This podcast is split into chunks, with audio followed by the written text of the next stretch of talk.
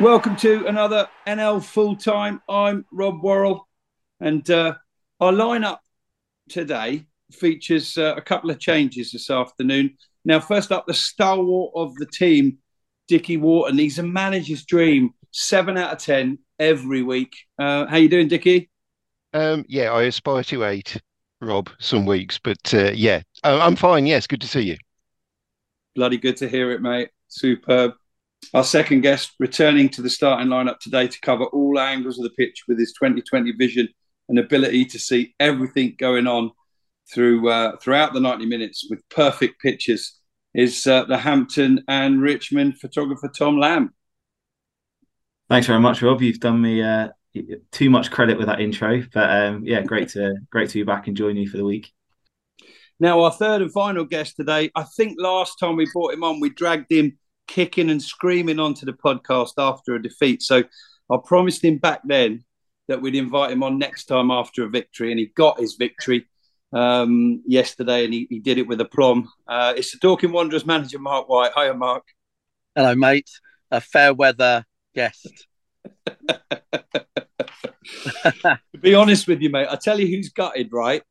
I tell you who's gutted, and that's Ross, Ross McNeely. He'll listen to this podcast when he's walking his dog on Monday, and he's gutted because you've come on back to back, and he hasn't been invited on again yet. No, this is it, mate. I've told Ross I'm a bit like Brian Clough at our club. There's only one number one. I've told Ross to pipe down a bit. I don't want him getting any popularity.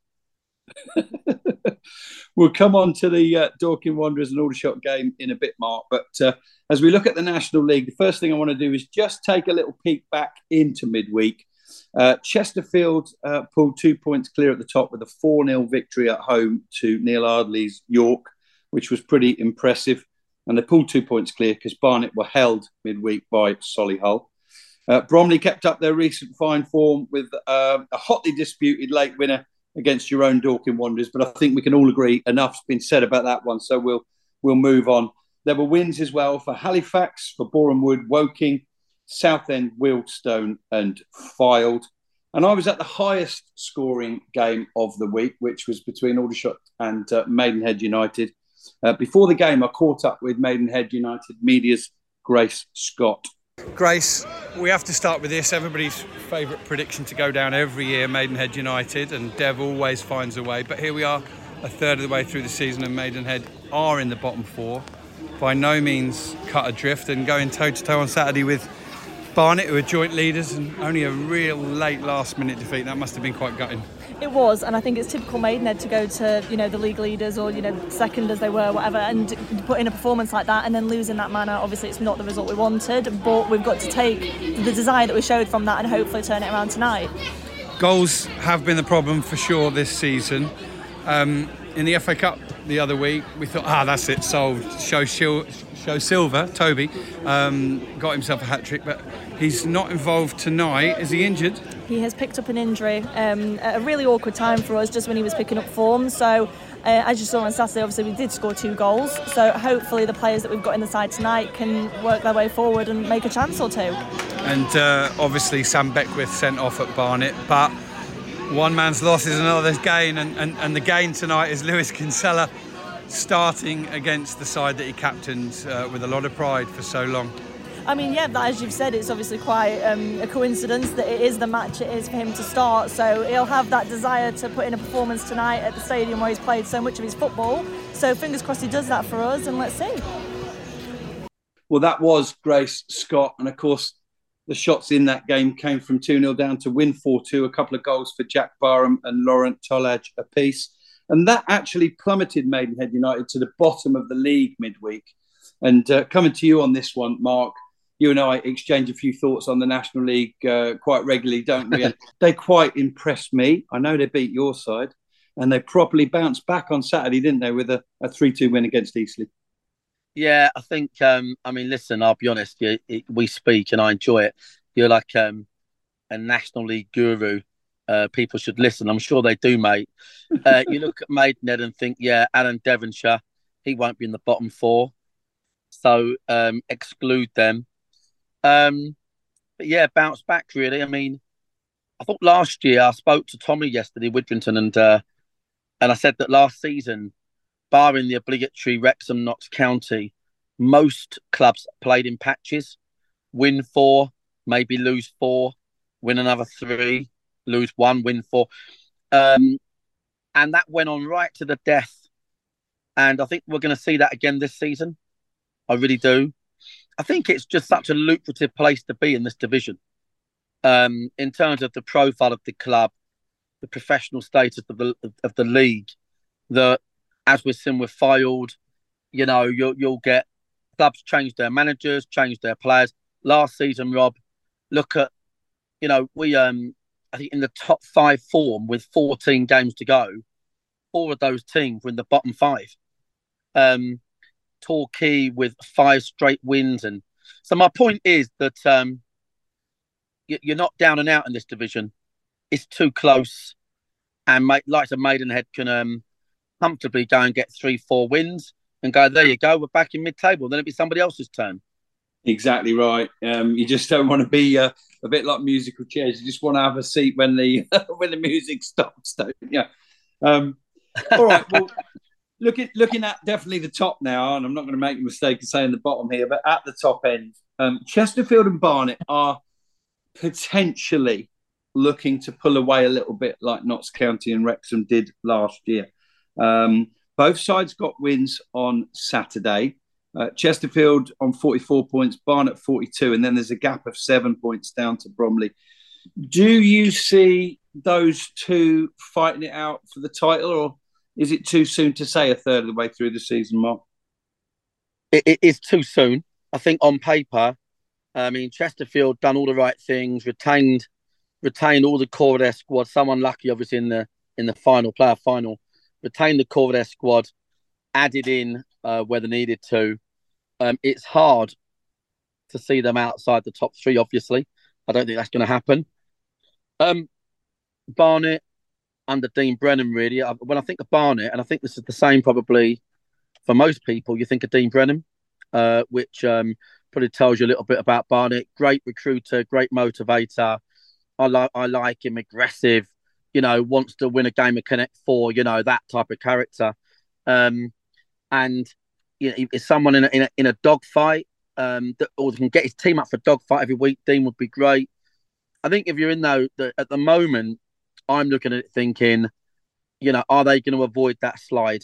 You know, there's most teams will be will have that challenge once a year, and it's a case of can they avoid that slide? Um, you know, for me, when you win divisions, and, and we've won enough to know this, no matter what level you're at, it's if you lose one, you've got to win the next four. Um, and it's avoiding that sort of like um, making a sort of catastrophe out of one defeat and that, that mentality. So I think if they avoid the slides, these two are the obvious teams to to be up in the top three all season for the reasons I've mentioned.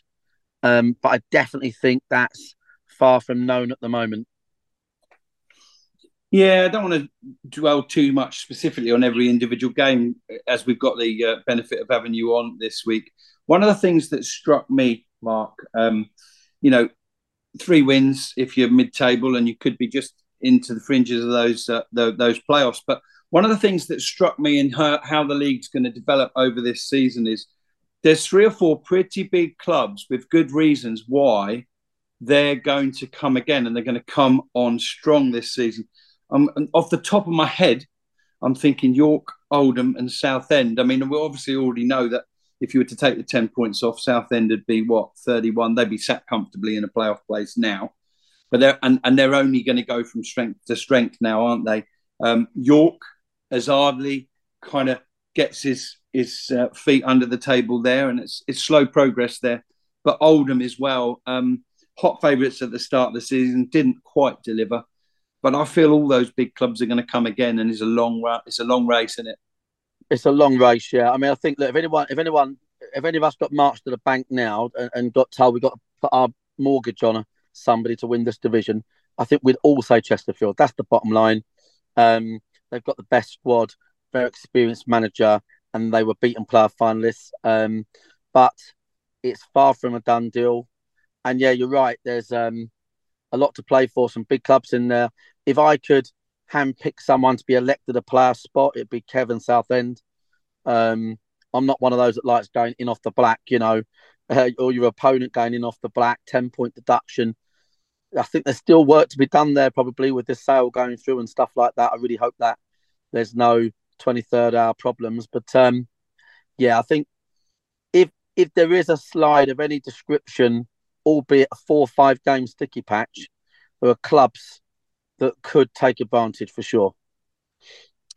Yeah, absolutely. And Southend right now sat on 21 points despite the 10. Uh, they're already five points clear of the uh, relegation zone and just six points off the playoffs as it stands. So they're well on their way there. Let's come then to uh, the game that you and I were at yesterday, Marc. Um, it was your classic football scenario, wasn't it? One team, Aldershot, just got into the playoff positions, four wins in all competitions. Wanderers couldn't buy a result, uh, gone out of the FA Cup, lost four in all competitions on the trot, injury crisis as well. It was a shoe wasn't it? It was an Aldershot win, but it didn't work out that way. Um, two one winners yourselves, Dorking Wanderers, and and you won with a plum. Absolutely, only one team minute for me, and regular listeners will know that uh, that hurts me to say it, but uh, very very good win yesterday, Marc. Yeah, I mean, I was I was so pleased. I mean, I think six of that starting lineup have been here been here over five years. Um, we had players that hadn't played all season. Um, we're in, amidst a massive injury crisis that only gets worse. But sometimes all you can give is all you've got. And to your point, the reason we all love football is that it does throw up that scenario time after time. I think most football managers and supporters um, would know that when you least expect it, you put off wins. To be fair, the wins we got away on the road at Halifax, Hartlepool, similar situations, backs against the wall, shorter players. But um, I think, do you know what it, it told me most really? It, it, it, just confirmed what we were just saying in this division. It's um, there's a, a load of teams you can throw a blanket over, and um, if they played each other, probably most teams in this league, they played each other six times, uh, ten times. You know, they win six, lose four, whichever way around that comes. That's how tight this league is. Um, so it's it's one to be focused on. And it's bloody boring, but it's a league to just look at the next game. It really is. Yeah, it was great to be at Meadowbank yesterday. Fantastic atmosphere. Not too far short of three thousand, almost a, a thousand shots fans in attendance as well. And they were well watered before the game, thanks to your generosity, Marc. Um, on behalf of everybody at Aldershot, I'm sure they appreciated that. Coming on to uh, a couple of players I wanted to pick out from yesterday. Um, you got yourself underway early on with a classic Jason Prior near post flipped header. I think that's six, seven, eight, whatever for the season now. Um, and he resisted playing at this level for a long time, didn't he? He didn't think he wanted to do the national travel, but you you hooked him back in about a year. It was around about a year ago, wasn't it? Yeah, he's enjoyed being being at our club, and and um, he knows he's in the departure lounge in football, probably sadly. Um, however, I think the best testament you can ever give Jason Prior is that um, if you asked any manager in the league, you know, probably 23 of them will sign him. That's the bottom line. Um, so that's what I say to my management team. Whenever you're sort of looking around thinking, can we improve the team? Just have a think about, look at a player and think how many other teams would sign him. In the case of Jason Prior, most managers would take your arm off for him. Um, he is um, irreplaceable. Um, he what he's done for our club, um, you know, promotions on the CV. Um, he is that Dean Brennan character. He'd want to win a game of Scrabble, he'd take your eyes out to do it. So, um, yeah, we're, we're very lucky to have Jason. He, he scores goals the whole time. Doesn't play every game. Um, we try to go easy with him if that makes sense because he's a battering ram and he's the first name on the team sheet for the opposition to rough up. Um, and he takes a lot of knocks and stuff as a result. But yeah, it's very difficult to keep him out of the action for 90 minutes. And I'll tell you what I would say about him as well for those avid football followers. You've never seen a man win so many defensive headers. Um, it's unbelievable. He reads the game. he, just reads the game. He finds the ball. Um, and uh, so we're very fortunate to have him. Yeah, you you just made a point that I was going to come in on. He, he, that that he gives you so much more than just the hold up play, the leadership, and the goals. Um, brilliant defensively, and I, I, tell you that you know players I've watched at this level who uh, maybe I'd compare in terms of how effective he is in both boxes. And I'm going back quite a way. I'm showing me age here, but Tim Sills, and we used to do that for the likes of Torquay and Aldershot. He'd score you plenty of goals with his head, but he's back for every set piece, and uh, yeah. you know, superb, superb. That's all right. The lights have gone out on Marc, but that's all right. He can cope with that. Uh, a lot worse. Um, another player I want to pick up from um, yesterday's game. He returned, didn't he, from his loan at Bognor, and he's such a popular character. Jimmy Muitt at Meadowbank. I know he picked up a few man of the matches there last year, didn't he? And uh, he proved yesterday uh, if you don't shoot, you don't score. This is it, mate. Um, he had a really serious. He's not done a pre-season. Uh, they found a lump in his liver. It's a, for a young man. He had a really worrying spell where that he had to get a biopsy, um, and um, yeah, they found it to be fine, and he had to have surgery. So he'd not done any pre-season. He's gone to Bognor, um, probably played about an hour's worth of football, hour and a half. Come straight back in. Last year, when the chips were down, he was borderline the only winger we had fit. Um, and he was one of the big reasons we stayed in the in the division and had that great run um, every single week. So, and, and, what I say, Rob, is that our club is built around players that have been there a long time. It's not just the desire for the for the club, but also the way we play. Last couple of games, we, we've been a lot more Wanderers esque in terms of playing football, good pattern, good shape, exciting which is what we're known for, and that's where we are at the moment. We're trying to bring that back. Good stuff. Just a quick uh, doff of our cap back to the uh, games on Saturday. Bromley got a really good 1 0 win away at uh, Woking. Fylde uh, built on their recent good form. They won 3 0 at home in the week and they won 4 0 at Gateshead. And I've got to ask your opinion on this one because you never quite know what influence a manager has.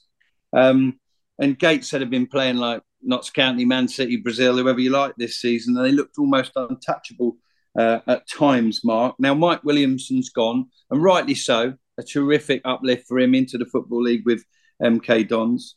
Initially, I was worried for Gateshead, and then I thought, hang on a minute, everybody's trained in the Gateshead way, aren't they? But the mixed results since he left uh, suggested that it is a difficult time for him, isn't it? Uh, really difficult. I mean, there's there's absolutely no way with Mike there they would have finished outside the playoffs. I mean, uh, the end of season form and um, and also getting to Wembley showed that um, on a on, on on a on a shoestring budget, I'd say as well. Um, I think Mike Williamson will manage at the highest level in this in the game. If I'm honest with you, um, up and coming, he's in that modern mold, Luke Williams esque. Um, and yeah, I mean, that's after the Lord Mayor's show. Yeah, principally, you think, well, it's the same players, uh, keep the assistant manager, etc. But when the conductor's gone, um, it's really difficult, really difficult. So it'd be interesting to see. I think probably the best bet there will be, and I'm sure that's the way they're, they're a good club. They'll probably be thinking, right, Mike Williamson's gone, and now we need the next era of Gateshead. You know, someone new, etc. But um, equally, you know, um, it may well be that they turn it round, and maybe this has just been a bit of a shell shock, and they may turn it round. Yep. Uh, just looking again at some of the other results, York and Halifax shared the spoils one all. That was the live TV game, and Oldham and uh, Altrincham also ended two two. And Rochdale came out by the odd goal in five at Hartlepool. Uh, in truth, they always had their noses ahead in that one. It was a great win for Strev's side. Isn't it funny? You talked about these little patterns, Marc, and Dagenham and Redbridge go back a month and they couldn't buy a result, and something kept happening to them late on in games. And now, if I remember correctly, they've won the last couple of games in the last minute. One yeah, I see that. Yeah. I, I, I, we're playing them next week. Um, we're playing next Saturday. The only that we rearranged it to a Saturday from a midweek game. So, yeah, I spotted that. But yeah, that is how it goes this is not a league to look too far ahead in um, or to look behind in. It's really not. It's it's just too competitive. It really is. Yeah, one other game. Solihull Moors one, Wealdstone nil. Keep Solihull Moors in in fourth place. But uh, I know I've got one more for you, and and Dickie's got a question for you too as well. Yeah, I, it seems a bit um, uh, obvious to ask, really, Marc. But um, your post-match interview last weekend got quite a lot of attention. Now, not as we knowing you as we do, as having been on this podcast before, and obviously Rob knows you really well, we were able to say, you know what, that's that that's almost a standard Marc White interview. But how how did it how does it feel to get that kind of attention with people jumping on it like that? Well, it, it's frustrating to a degree because I mean, I, I, because as you say, that's just me week in week out. So when people don't see the, the the balance that goes with that, when I'm when I'm stood there saying they, they said, "Why did you lose?" and I said, "Well, I was playing five four two second half, and I couldn't work out why we why the system weren't working, but I had too many players." So no, it, obviously I just try. I'm in that luxurious position as owner, um, where I'm able to essentially represent a bit of honesty in the fans as, as well. Make sure the fans know what they want to know. So I, am very lucky. I, other managers can't do that. I'm able to say, look, today it was me. Yesterday it was it was the players. Today it was a little bit of both. And I, I always like to give fair and firm feedback, and the players know that, so they have no issue with that. Yeah, I suppose that was one of the things that the, the comments that came out of it mainly was just about you know how the players react. But again, knowing you as we do, you know, there's there's no there's no surprises in in your dressing room when you speak to the team that way. No, and and there's no surprises when I, I, I spend more time praising than I do anything else. So I think if, if people know what to expect and what's expected, um, that tends to be the best way for a changing room to be. Uh, we went in Tuesday morning and um, had, a, had a chat, and then once it was done, it was done. We went out and forgot about it, and that's it. But um, yeah, it got a bit of attention. I mean, that hurt us that defeat, um, as you can tell. As a club, we've never been in the first round proper the FA Cup. It's scandalous, and financially, you know, we're in a position where we're in a division that, that takes a lot of resources. So yeah, I wasn't. I probably if that had been um, I don't know, let's say lost one 0 at Eastleigh or Fylde, I'd have been annoyed, but probably not as annoyed. But losing to a team two divisions below in the cup, and the supporters were devastated, so I had to sort of let the players have it. Okay, cheers. Now, to wrap things up with you, Marc, and we can take our time. There's no rush on this one at all, but um, a couple of things really. Um, you were on the podcast a couple of years ago, and uh, you know you're proud of everything that Dorking Wanderers have done uh, part time. And at that stage, you you wanted to Dorking Wanderers to be the, the first part-time team in the football league and everything. Obviously, since then, there's been an awful lot of learning along the way, and I know you're kind of two mornings a week this season, and you're trying to progress towards a full-time model for next season. But I was asked a question in a preview I had to do for BBC Surrey in the week, and I, I kind of answered what I thought you'd say, but I want to ask you directly. They said to me, really good question do you think that Dorking will reach a kind of natural level, a little plateau, a little sort of natural level where you know that'll be as far as it can go? And and my answer was not while Marc White's heart's still beating, and not while he's still owning that club and running that club. I mean, what is the truthful answer? Truthful answer is, I think I look at Sutton United. That's it. That's my answer.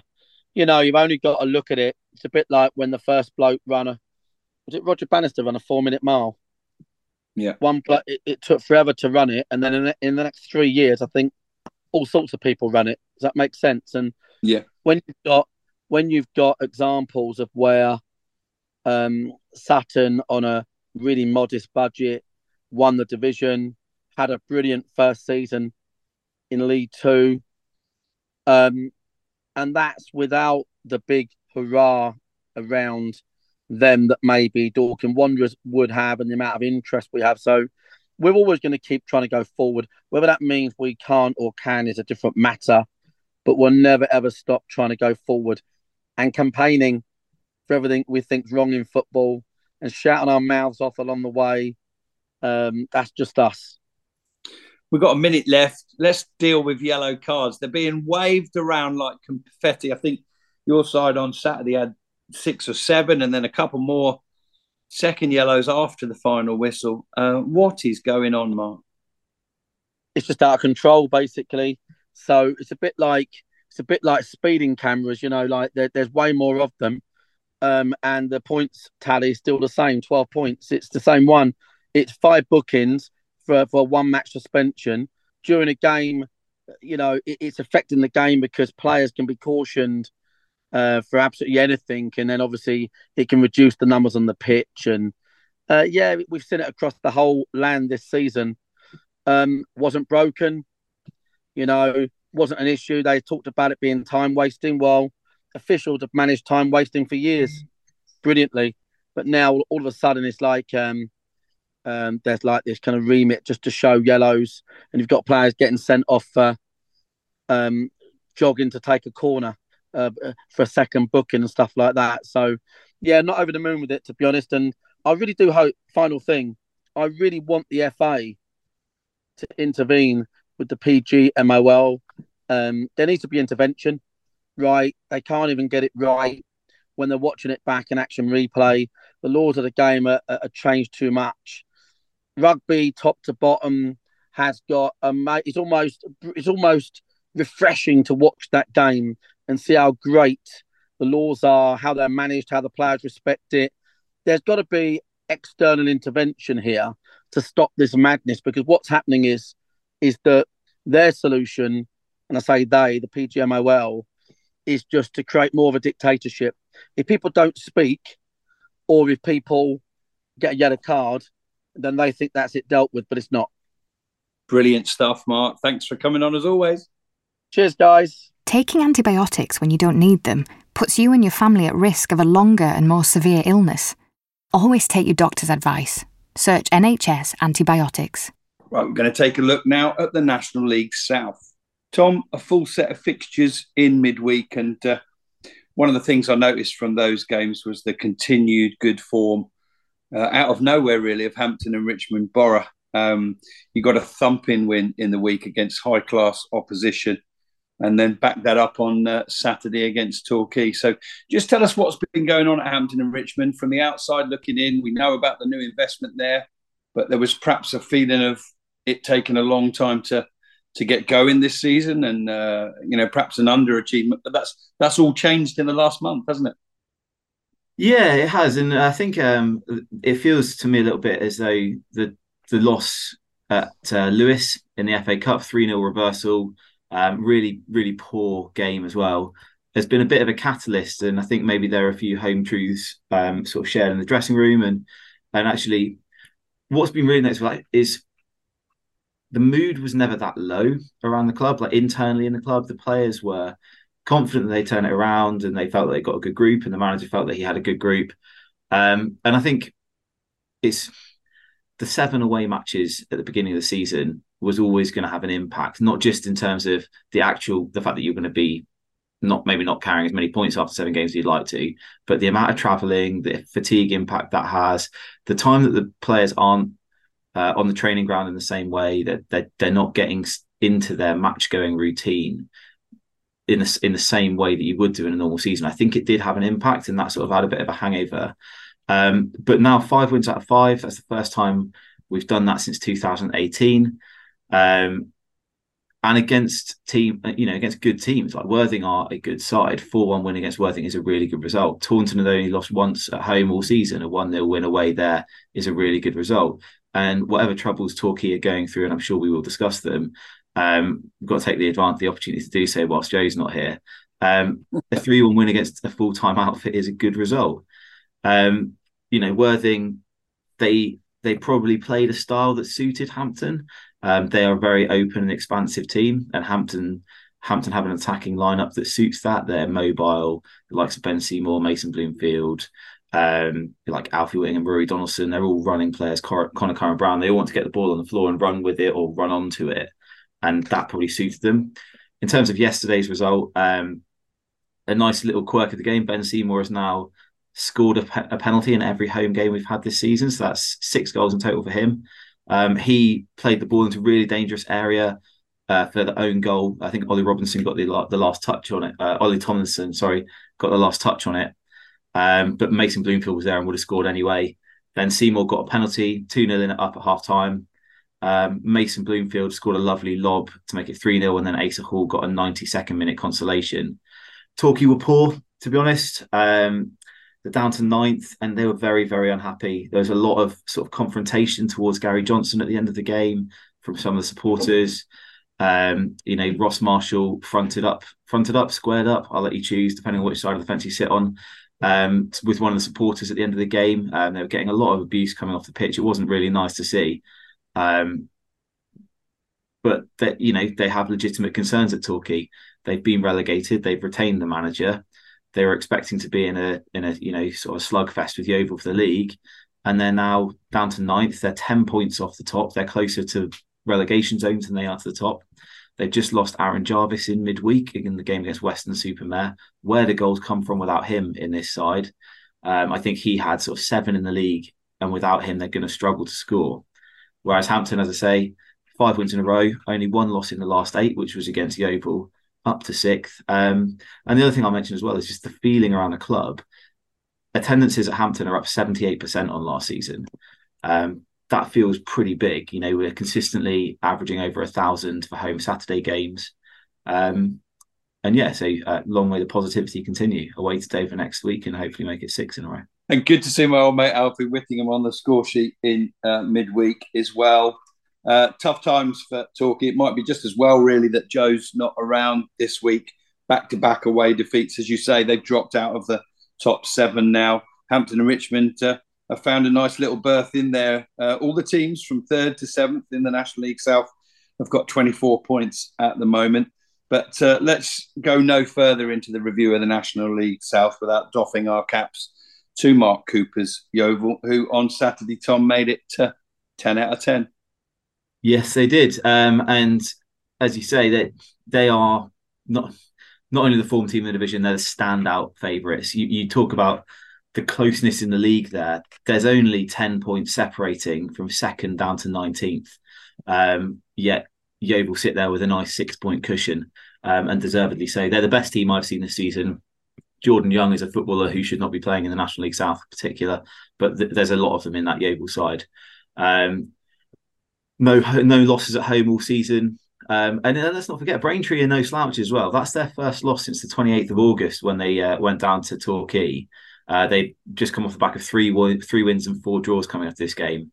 Um, so uh, Matt Worthington second and Jake Hyde's third of the season puts uh, Yeovil six points clear and, and Braintree sitting 14th. I mean, for the seven game run they've had, Braintree would probably like to be a bit higher than 14th. Um, but they'll be confident of bouncing back into this. I think there'll be a lot of teams this season will look at their games against Yeovil and think there's no shame in losing them. They aren't the ones that are going to decide where we finish this year. Absolutely. Braintree hung in the game until the 90th minute when Jake Hyde scored that goal. And uh, something else has just popped into my head, and uh, Joe wouldn't forgive me for not mentioning it because he was in amongst it. But was it not indeed uh, a record crowd for the National League South midweek uh, at Yeovil? It was, yeah. It was um, the Somerset Dorset derby. So, um, yeah, record crowd for the National League South. And having just mentioned about Hampton's attendances on the up, it is nice to see um, that those sort of things are being replicated across the division. Now we waxed lyrical, didn't we, about Aveley when you last came on a month or so ago, Thom? And they're still there in second place. Uh, and that result's not to be sniffed at. A 1 0 away win on Saturday at St Albans. Yeah, absolutely. I mean, St Albans, I will say, are pretty inconsistent. Um, they're, they're very patchy and have been, what, for four or five years now. Um, and they were without Michael Johnson as well, who I think broke his hand in midweek. But for Aveley, the question's always been how's their squad going to cope once it gets to the sort of run of fixtures in the in the winter, and if they lose players to injury or moves, because they are a small squad and they're a lot of players who are inexperienced at this level. Um, so I think the fact that they picked up two two good wins in a row um, since the departure of John Benton to Solihull. John Benton was such a key player from them for them since arriving from Southend in the summer. Um, and so to pick up six points from six without him will be a real confidence booster for them. Um, and yeah, up to second, and, and you have to say that they're on merit. And just sandwiched in between Aveley and those four teams on 24 points Bath City. Uh, they were the victims of uh, a comeback from Worthing from their midweek defeat at your place. Uh, just tell us about that one. Bath nil, Worthing two. Yeah, that's a really, really important win for Worthing. I think. Um, as uh, you know, you mentioned sort of they went down four one in midweek. They hadn't. They also, despite their, everyone talks about Worthing as being one of the top teams in the division, and and I believe on paper they are. They haven't actually won in the league since the fifth of September when they beat Welling two 0 um, So that's a really important win for them. They'd had three losses and two draws in their last five results. Bath had only lost once at home previously. Bath had also scored in every single fixture they played this season apart from a 2 0 loss to Worthing in the FA Cup. So if there's anyone who know who knows how to keep Bath um, quiet, it's Worthing, and they did it really well. Um, and in Ricky Aguiar, they've got a really, really good footballer. That's his sixth goal of the season. Um, and also, you'll be delighted, of course, as I know a lot of people across the non-league system will, to have seen Jake Robinson getting his first league goal of the season. Um, really good to see him getting uh, back on the score sheet in league football after such a long time out with that injury.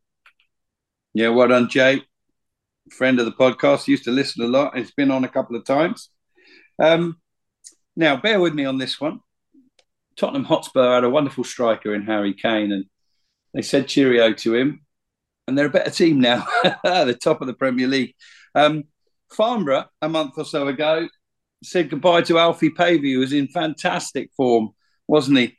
And what's happened to Farnborough since then? Probably the team that's keeping up with your lot in terms of the best form in the division, mainly thanks to a fantastic home record, only really bettered by Yeovil. Another resounding home win for Farnborough on Saturday, and they move up to fourth place, Thom.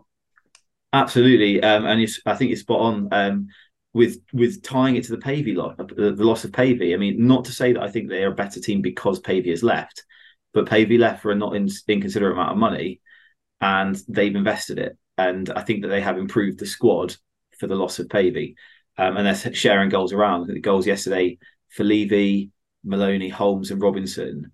Um, you know they're not as dependent on Pavey for the for that focal point anymore. Um, so I think you know they're unbeaten seven. They've scored four twice in a row, so they're really enjoying their football at the moment. They did have the fortune of coming up against Dover, the second worst team in the league over the last ten. Uh, correction, the worst team in the league over the last ten. They've drawn five, lost five, minus 12 goal difference. It's a really rough patch for Dover. They had Ifeanyi Allen sent off as well, which obviously didn't help. But the other thing which I think is notable about Farnborough is um, they haven't been afraid to, to recognise that they didn't maybe do the business they wanted to in the summer. Um, they brought in a lot of players, and over the last week or two, they've been sort of un- unpicking some of those transfers. You'll notice that um, Ryan Upward was uh, released this week. Dan Gifford was sold to Bognor Regis. Both of them came in in the summer. Joe Partington went to St Albans a few weeks ago. He obviously arrived in the summer as well from Aldershot, was it? Um, yeah. And then this week they brought in Elon Pruti and Aaron Kuhl on loan. Um, now I don't know much about Pruti, but Kuhl was one of the best players in this division when he was here with Dorking. Um, and uh, and they've also brought in Connor Hall from uh, Solihull Moors on loan. Now that's a really good signing in this league. Uh, so I think I think Farnborough will probably be in there for the long haul, and I definitely expect to see them in the playoffs come the end of the season. A little bit of a mid uh, a mid division roundup from me here. Um, Maidstone sit fifth, uh, back to back wins recently off Torquay, and if anyone's listening, fans or or involved with uh, Maidstone, George Elokobi, we're coming for you in the next few weeks. We'd love to hear from you. Uh, but they were held to a one-all draw by Weston-super-Mare on Saturday, and uh, Taunton stayed just in the playoff places. They had a nil-nil draw with Chelmsford, um, who are a few points and a few places outside of uh, those playoffs. Um, another game that uh, ended in a draw on Saturday was uh, Welling against Chippenham. Welling um, ensconced, ensconced in the uh, the bottom four uh, Chippenham just four points out of it. That game was two teams who are pretty, both pretty dire in form at the moment. Welling and I winless in eight, and Chippenham have only won once in that time. Um, Welling down to 20, 22nd, and only Dover and Havant keeping them off the bottom. And that really was not where they would expect him to be when they brought Danny Blore in this summer. Danny Blore is like a consistent hitter in this league. Um, and I really think that, that Welling would have been looking for more from the first third of the season um, when they made that investment in him. Yeah, and uh, I know Joe had eyes on Welling a couple of weeks ago and wasn't impressed either. locked bang in mid-table in 12th and 13th place. Hemel Hempstead and Dartford, and they came together on uh, Saturday. Thom, didn't they? Tell us about that one. They did, yeah. And uh, that Hemel sort of baffled me. Baffles me a bit. The fact that they're in 12th, they they have they've only lost once in 10 games, but they've drawn six of those. So they'll be obviously delighted to get to the win because they've got a re- they've, they've quietly put together a really good squad there over the last three or four months. Um, they've brought in Joey Akiofanio from uh, St Albans, who I think had sort of run his uh, correction from Oxford, wasn't it? From Oxford, who I think had probably sort of run his race there. He'd been leapfrogged by like the Josh Parker and Clyde Lolos in the pecking order last season. Um, but he's he's really hit the ground running um, with Hemel. I think he's got six goals already this season, five goals already this season. Um, a Luke Coulson penalty for Dartford, but Reese Grant with his first of the season, and then Yaki Afania with his fifth. Um, really good win for Hemel that, and I think they've got, as I say, they've got a good squad, uh, and hopefully that's the springboard that they can kick on from. Um, I think things at Dartford are not quite as grim as they looked about a month ago, but they're still not quite right. Alan Dowson picked up a red card from the touchline yesterday, um, and I think again with the sort of squad that Dowson has got there, they're very combative, they're very strong. They they should be not picking up as many losses as they are. Havant and Waterlooville remain rooted at the bottom of the National League South on just six points. They picked up that sixth one uh, on Saturday with a one-all draw at home to Weymouth. Uh, a penalty got them back in that one after an own goal had seen Weymouth take a relatively early lead. Probably the game of the day, certainly in terms of uh, the way it uh, spun from one way to the other and the amount of goals. Six shared in the end between Eastbourne and Slough who sit either side of that uh, relegation zone, don't they, Thom? Tell us about that one. Yeah, it was. Um, it looks like an absolute sort of barnstormer of a game down in Eastbourne. Um, I think Gravata, Sheriff, and Emerson got the goals for Eastbourne, with Goddard, Platt, and Dice uh, notching them for Slough. Um, again, I, would say it's in my opinion, it's probably a better point for Slough than it is for Eastbourne. Um, when you look at the table, these clubs are in 20th and 21st, respectively. I think Slough would probably, Scott Davis would have known he had a job on his hands staying in the division this season. Um, they're consistently one of the lower budgets in the league. They would have expected to be around there and fighting. And I think they probably would back themselves to, to win that fight and survive from relegation. Um, and I think I really rate Davis as manager. I think that he will keep them up. But Eastbourne certainly weren't expecting to be down in this position. They've gone full time in the summer. They've hired like a very well thought of coach, um, and they've brought in a lot of players this summer as well, like a lot of players. Um, and I think it, they're, they're, just really struggling to find their groove. Um, I think Eastbourne have won once in the last seven, so that's really not the form that they'd be expecting to pick up. Interestingly, Slough have also only won two in the last ten, but they've only lost once in the last seven. The nice vagaries of the league table, of the form table, you can either portray that as really good run of form or really bad run of form. Um, so again, I'll, people can decide depending on which side of the Rebels fence they sit. I think to have only gone one loss in seven for a club of Slough side is, is a really imp- impressive run. And let's not forget that included knocking out Ebbsfleet in the cup as well along the way. Finally, in the National League South, Truro started the day ahead of their opponents, Tonbridge Angels. But by the end of it, they found themselves uh, level on points still uh, now with Eastbourne. Ultimately, in the Battle of the Tees, it was Tonbridge who prevailed then, Thom. It was, yeah. And um, I think like Tonbridge will be not only happy with the result, obviously, um, especially it's a long old trip down to uh, Plymouth Parkway's Bolitho ground where Truro play. Um, and great to come back from that with three points. Uh, we know that, having done it with Hampton earlier in the season. But um, they'll be really pleased that uh, Loney Sonny Fish got a goal for them, and also Lewis Guard continued his ridiculous penalty streak. I think that's his sixth penalty of the season, um, which is genu- legitimately impressive. Um, Truro also lost uh, Tyler Harvey to a red card. Now, he's only recently back from injury, and they found it so hard to um, to, to hold the ball up front and to to get themselves up the pitch when he was missing through injury earlier in the season. So it'll be really interesting to see how they get on whilst he's out with the red card. Um, he is, you know, a, a, definitely a National League South quality striker. We've seen it for a number of years, um, and I think Truro are in danger of sort of their early, early good form being undone by their recent uh, patchiness. I think they're down to 19th now. Truro, uh, Tonbridge up to 15th. Uh, and also Tonbridge again have been doing a bit of squad tweaking recently. Um, so they brought in Sonny Fish on loan from Crawley. They've also uh, brought in Ansu Jane from Havant and Waterloo, who I think is a really good midfielder at this level. Um, he's sort of uh, been part of the the Steve King revolution, culled as part of the Steve King revolution at Havant and Waterlooville, um, a re- revolution which has garnered them one point so far. But anyway. little moment of humour to finish there. Uh, Thom, great to see you again. Great to see Hampton and Richmond flying high again in the National League South. Uh, come and join us again soon. Yeah, definitely. Thanks very much for having me. We're going to take a look now at the National League North. So, Dickie, quick look back at midweek. Tamworth got another three points thanks to a 1 0 home win against Gloucester. But the other two eye catching games for me Scunthorpe took on Spennymoor, two of the sides right at the top of the league. So we expected a close one there, didn't we? Um, we did, yes. Uh, but uh, yeah, Scunthorpe won the first set decisively, taking this one six 0 um, They uh, they uh, six love, more... please, if you don't six mind. love. Yes, my apologies. Yeah, it was three 0 by half time. Uh, Connor Smith with uh, the first two goals for Scunthorpe and Tyler Denton adding a third. Spennymoor then didn't help themselves. They had Ben Pollock sent off.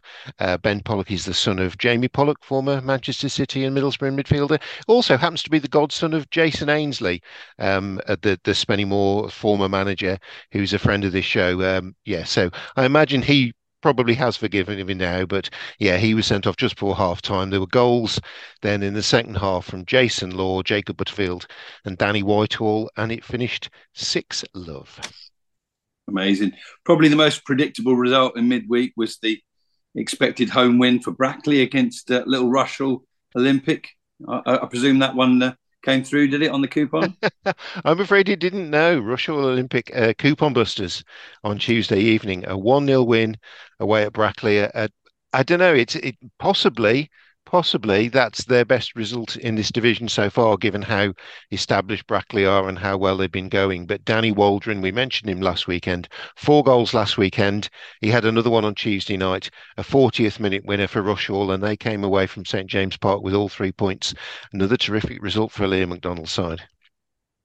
Moving on to Saturday, then Tamworth still sit proudly at the top, Dickie, and they've got a five-point lead, haven't they? They were at home again, uh, and a goal in each half saw them across the line against Scarborough. Yeah, it did. Um, a, another highly impressive win. Kyle Finn on target in the first half for Tamworth, and then a goal uh, from uh, Nathan Tshikuna in the second half. I, having a look at, at Tamworth's record, it's quite phenomenal, really. 14 games played now, only seven goals conceded in 14. They have nine clean sheets as well. So uh, I know we invited uh, Jazz Singh, their goalkeeper, onto the show a few weeks ago, and he asked me to hold off. Well, we, we know for certain he's not washing his gloves because he's he's not getting them dirty behind that Tamworth defence. They're doing an absolutely outstanding job. Um, and you know, with that kind of defensive solidity, um, uh, we spoke about our Tamworth, you know, title contenders, and you know, 14 games into the season, you'd have to say they are. And probably the biggest danger to that are Scunthorpe United. They were at home again, and after banging six in in midweek, what did they do on Saturday, Dickie? Well, they won the second set by six one. so yeah, if this is a three set one, uh, that they've already they've already taken it. If it's going to five sets, they need one more. I mean, uh, there was an appeal in the week from Scunthorpe United again to you know for the community to come out and support the football club and come through the gates and and, and support them in what they're doing there. I have to say, two consecutive wins by six goals at home or, or with six goals scored uh, is going about the right way to get supporters in. Uh, Smith was on target again. He got them off the mark. Then Bishop Stortford, uh, their rather hapless opponents, did equalise. Giovanni McGregor um, got them level just a minute after Smith's goal, but then Scunthorpe took over. Uh, Regan Ogle with a goal in the 30th minute. Will Evans, who um, has been a friend to this show when his time with Boreham Wood, got the third. Tyler Denton on the mark, his fourth goal, uh, sorry, his second goal of the week. And then Whitehall again rounding off the scoring in the 75th and the seventh minute of injury time, a penalty kick to make it 6 1. I think now that's six defeats on the bounce for Bishop Stortford as well. And I think the worrying thing for them is some of those defeats are coming against sides which are not the better sides in the division, and you know you'd be hoping to take points off them, and they're not doing that. Bishop Stortford in a big rut at the moment. Brackley looked to bounce back from that midweek home defeat with another home game too, and they started well enough with Newton putting them ahead, but South Shields, who sit above them in the table, got level on 70 minutes through Smith, so the points shared there. As for Spennymoor Town, after their hammering uh, Dickie, they they responded well, didn't they? albeit against the league's bottom side, Darlington. Uh, but they they got the job done and the three points on Saturday. Yes, they did. Um, Darlington against Spennymoor's traditionally a fiery affair. This has sometimes been played as the Christmas and New Year double header, um, and uh, we've had to have early kickoffs because of um, crowd trouble, I have to say, and, and people being a bit over boisterous in support of their team against Durham rivals. Uh, Danny Greenfield got Spennymoor on the mark yesterday, uh, 20th minute goal. Then Mark Anderson scored their second in the 68th minute. Jacob Hazel, he was prolific last season for Darlington, having a much tougher time this time round. He did get them on the board in the 86th minute, but that's just two points in the five games that they've had new manager Josh Gowling so far. So they're not seeing any immediate um, resurgence of form uh, under their new gaffer. And while we're looking at the bottom end of the table, Darlington sit bottom on eight points, Bishop Stortford on 10. Gloucester City couldn't pick up any points on Saturday either, Dickie. They sit third bottom. Uh, and the other team that sits in the bottom four are Kings Lynn, who at the very least did pick up a point on Saturday. Yes, they did. They did have a win in midweek, Kings Lynn, and They've had two home games in a week, and they they followed a three-two win in midweek um, with a point against Blyth yesterday. Um, got a goal from Ben Stevens in the early stages of the second half to get them ahead, but then a goal from Elliot Forbes from uh, Blyth uh, equalised in the 71st minute, and I think Blyth would be much the happier uh, with claiming uh, a point from that game than Kings Lynn. Yeah, for the record, Wood got a 48th minute goal for Boston as they beat Gloucester, who we just referred to. And that leaves Boston three points out of the playoffs. So their season is recovering somewhat. Uh, flipping back up to the top seven, uh, well, for Alfreton, um, it was all done in 10 minutes at home to Farsley Celtic. Yes, it was. Uh, goals from uh, Jordan Thewlis and Jake Day in the third and the eighth minute. Um, and yeah, the, if you were late getting into this one, you missed the lot. Um, but a 2 0 lead that Alfreton didn't relinquish. They needed to bounce back as well. I think they had a poor, oh no, they had a win in midweek, sorry, over uh, Hereford. So Alfreton uh, continued to build nicely. It's a little bit inconsistent for Farsley Celtic. Um, but yeah, um, a really good result for Billy Heath's team. If you'd gone to Curzon Ashton on Saturday, you could have arrived after 80 minutes. You still wouldn't have missed any goals. But uh, in those final 10 minutes, uh, Glendon found a winner for Chester, which nestles them nicely into the uh, uh, fourth and final, uh, or I beg your pardon, the uh, the sixth and final playoff berth at the moment, and sitting just outside of the playoffs, albeit just by a point at Chorley. Um, and they were in them, Dicky, weren't they? But uh, they came up against uh, a rejuvenated Hereford. Yeah, Hereford have picked up a, a, couple of better results lately under Paul Caddis. Um, I should just mention on the Chester result as well. I think it's four consecutive wins in the league, uh, six wins on the bounce in all competitions as well. So they they are bouncing under Callum McIntyre at the moment.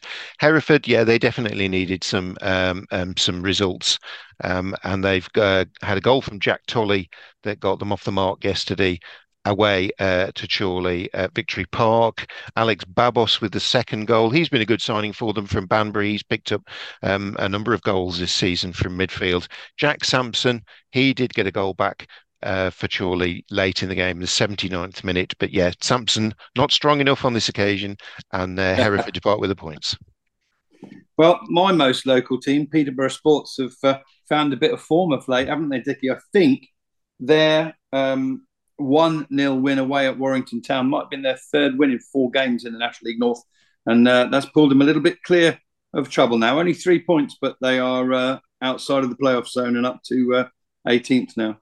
Yes, third winning four, spot on there. Goal from Harry Can yesterday in the 50th minute. They were also boosted on Friday by the return to the club on loan for the rest of the season of Dion Sembie-Ferris, who uh, a Peterborough sports player last season caught the eye. Jimmy Dean took him with him to Scunthorpe when he went to Scunthorpe. Um, he can't force his way into that forward line at Scunthorpe, so he's returned to Peterborough Sports, and that's a big boost for for Michael Gash. Um, uh, as the gaffer there to to have him back in their lineup. And uh, yeah, uh, uh back to the way it was last season with a a one 0 win. Banbury United um, are doing really well, Dickie, aren't they? To be fair, they're just um, two or three places and just a couple of points outside the playoffs, uh, thanks to uh, a relatively late winner from the penalty spot at Southport, who are just one place and two points now outside the relegation zone. Yes, they are. It was a, second away win a week for Banbury. Uh, they went to Boston and won 2 1 on Tuesday evening. And as I say, they won 1 0 yesterday with uh, a goal from Ken Charles from the penalty spot, as you point out. Um, so that's a really welcome boost uh, for Mark Jones's Banbury side because they, they have struggled a bit and and they lost. I said that we mentioned Babos. He he departed um, during the summer, and they had some other departures as well. So he's had to remodel things a little bit down there. That's a third defeat on the bounce for Southport as well. So their um, immediate resurgence that they had under Jim Bentley has hit the buffers a little bit. Um, they they do seem a much improved side under him. So um, I, am sure they'll be looking um, over looking forward rather than looking over their shoulders at Southport. And one more game to look at in the National League North. When Rushall Olympic looked at their fixtures for this week, just gone, Dickie, away to Brackley and away to Buxton.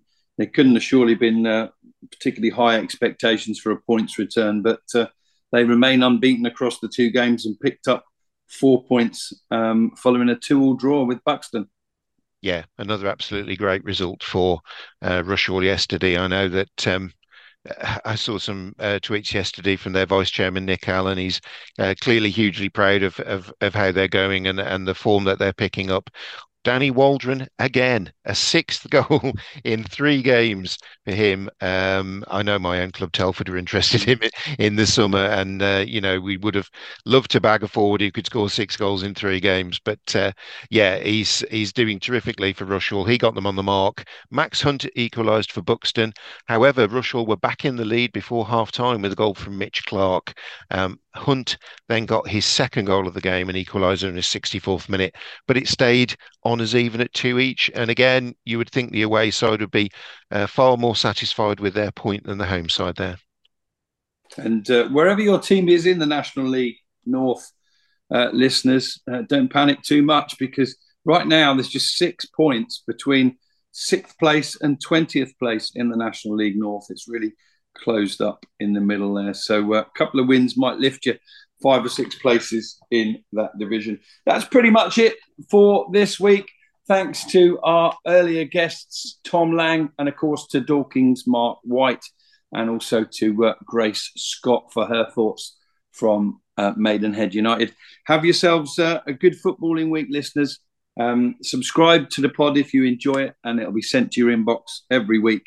And that's about it from us. Play the theme tune, Luke.